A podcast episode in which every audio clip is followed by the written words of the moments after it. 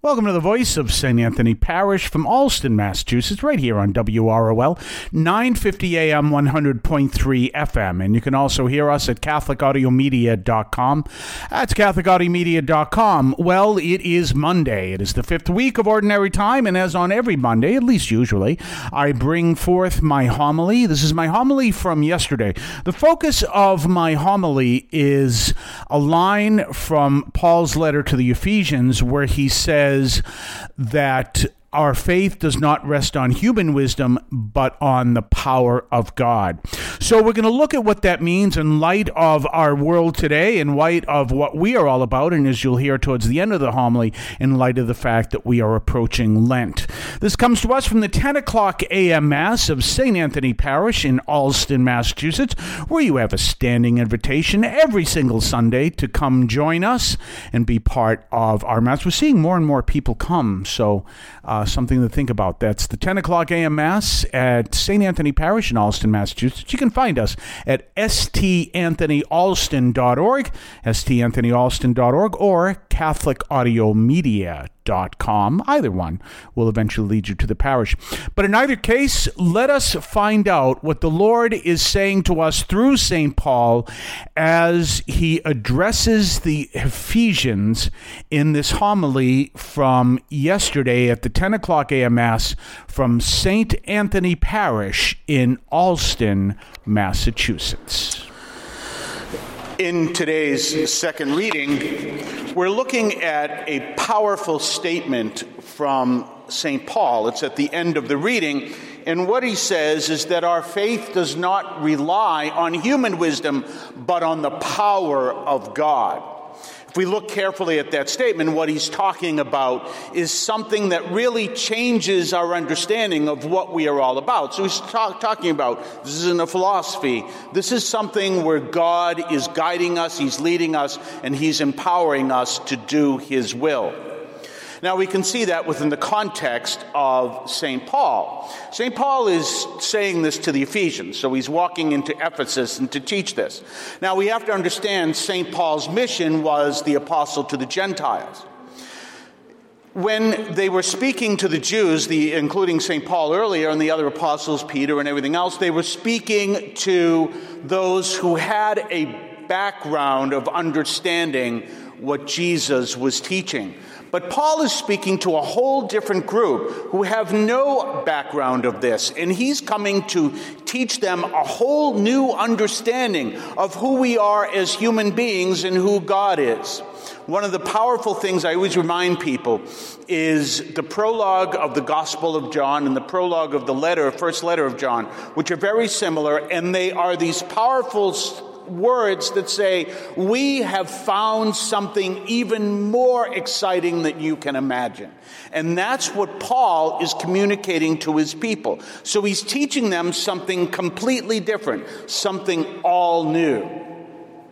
And in doing so, he is actually setting seeds for what ultimately is a revolution. Now, when we hear the word revolution, we often, especially as Americans, can think of war and battle and everything else. It's, there are all kinds of sign, words that define revolution, but what it ultimately is, is a radical change from the roots a whole new understanding, a whole new change. And that's essentially what he's doing, led by God to lead people to understand this, and we can see the fruits of it 2,000 years later. We can look back and see how this revolution operated in the world. But we also have to understand something else about revolutions. Anytime you have a revolution, you have a backlash, you have like a counter revolution those who don't want to see change, who, those who don't want to see anything different. And of course, you can even see in the Acts of the Apostles, Paul experienced that, but we also see that throughout our history. And throughout our history, there's always been that resistance. We don't want to listen to this revolution. We don't want to listen to these words. And so that is always there. And we're living at a time where people are saying, no, they don't want to hear this. They want to walk down a different path but we're still called to proclaim that message, those words of revolution that are really about let's understand ourselves as God wants us to, which is very different than anything that you will find.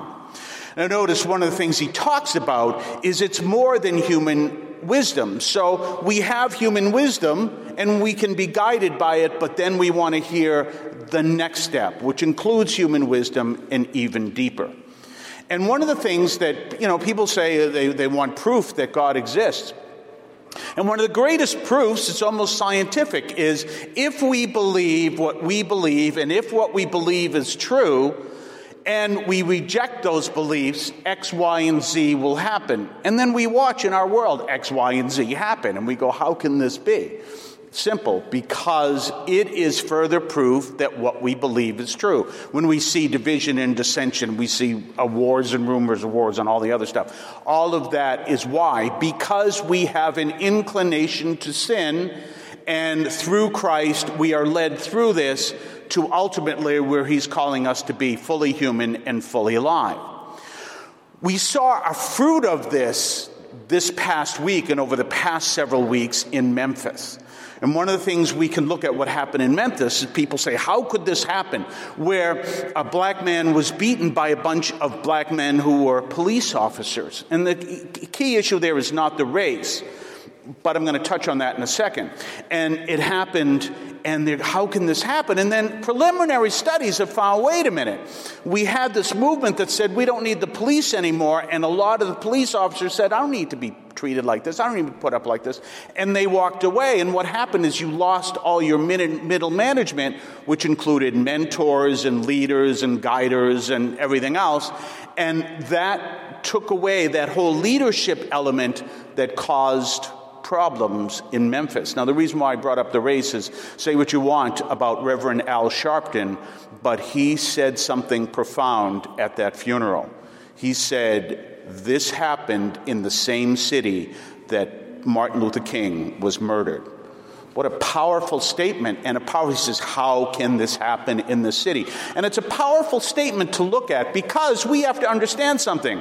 Martin Luther King, his real full name was not Martin Luther King, and it wasn't Dr. Martin Luther King. He got his doctorate from BU, by the way. It was Reverend Dr. Martin Luther King. He was a Baptist preacher. He knew that sentence well, and he preached on that sentence. And he knew that the importance of us living that understanding that we live in God's power to follow and to do what he calls us to do, that we may become, as Jesus says, the salt of the earth and the light of the world by our actions. So, we are a few weeks away from Lent.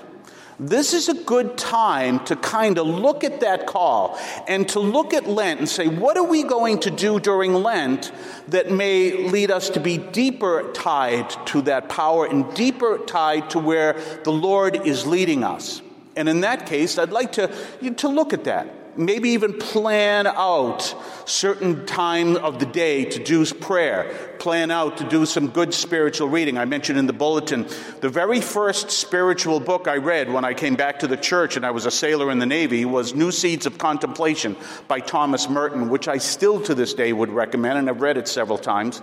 And that's one option, but there are many books out there, and of course the Bible as well, but to read to come to a deeper understanding of who we are so that at the end of Lent, when we enter into Easter, we may be more strongly led by that power of God that Paul talks about in today's second reading. You're listening to the voice of St. Anthony Parish from Allston, Massachusetts, right here on WROL, 950 AM, 100.3 FM, and you can also hear us at CatholicAudiomedia.com. We'll be right back right after this.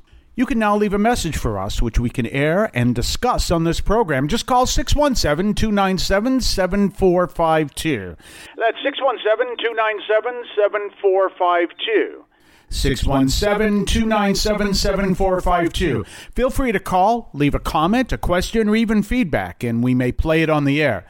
I can discuss your comment or question as well, so give that a try. 617 297 7452. 617 297 7452. I want to call your attention to Catholic TV, which offers great faith filled, family friendly programming 24 hours a day. You can find your cable channel at www.getcatholictv.com, and you can watch online on the free apps or check out the YouTube channel. Daily Mass, Rosaries, the Divine Mercy Chaplet, and the Our Lady of Perpetual Help Novena are all available online and on demand. Check out CatholicTV.com and don't forget our own website, CatholicAudiomedia.com. That's CatholicAudiomedia.com, where you can uh, listen to the archives of the show, let other people know where they can find us. Uh, you can also connect to some of our interviews.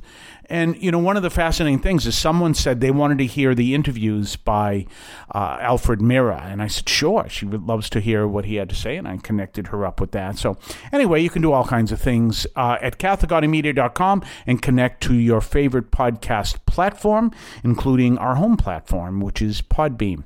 Well, it is, in fact, the fifth Sunday or the fifth week of Ordinary Time as we continue through this month, and the end of the month will bring us to Lent. So, keeping that in mind, this is the time to kind of focus on what am I going to do for Lent? And uh, you've heard me talk before, and I may do it again this year.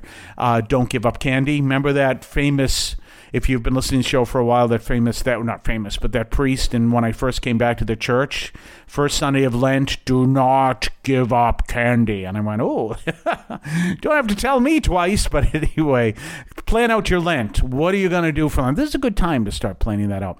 In the meantime, we'll be back tomorrow as we are here every single Monday through Friday at 3 o'clock in the afternoon here on WROL. If you would like to support our program, please consider a donation to St. Anthony Parish in Allston, Massachusetts. There are several ways to consider this. One is to purchase any of our merchandise, which you can find at the shopping tab at CatholicAudiomedia.com.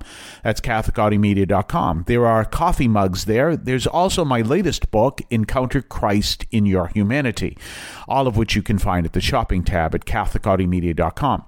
You can also donate to the show directly through either the Donate tab, also at CatholicAudiomedia.com, or by sending a donation through the U.S. Postal Service with your questions and comments at 43 Holton Street, Allston, Massachusetts 02134. That's St. Anthony Parish, 43 Holton Street, Allston, Massachusetts 02134. Finally, the best way you can support our parish is to attend Mass on Sundays at 10 o'clock and be a part of our parish. We thank you for any support you would like to give to St. Anthony Parish in Allston, Massachusetts the sponsoring parish for this media outreach to Catholics and other Christians in the WROL, WEZE, and podcast listening audience. In Cristo vivimos.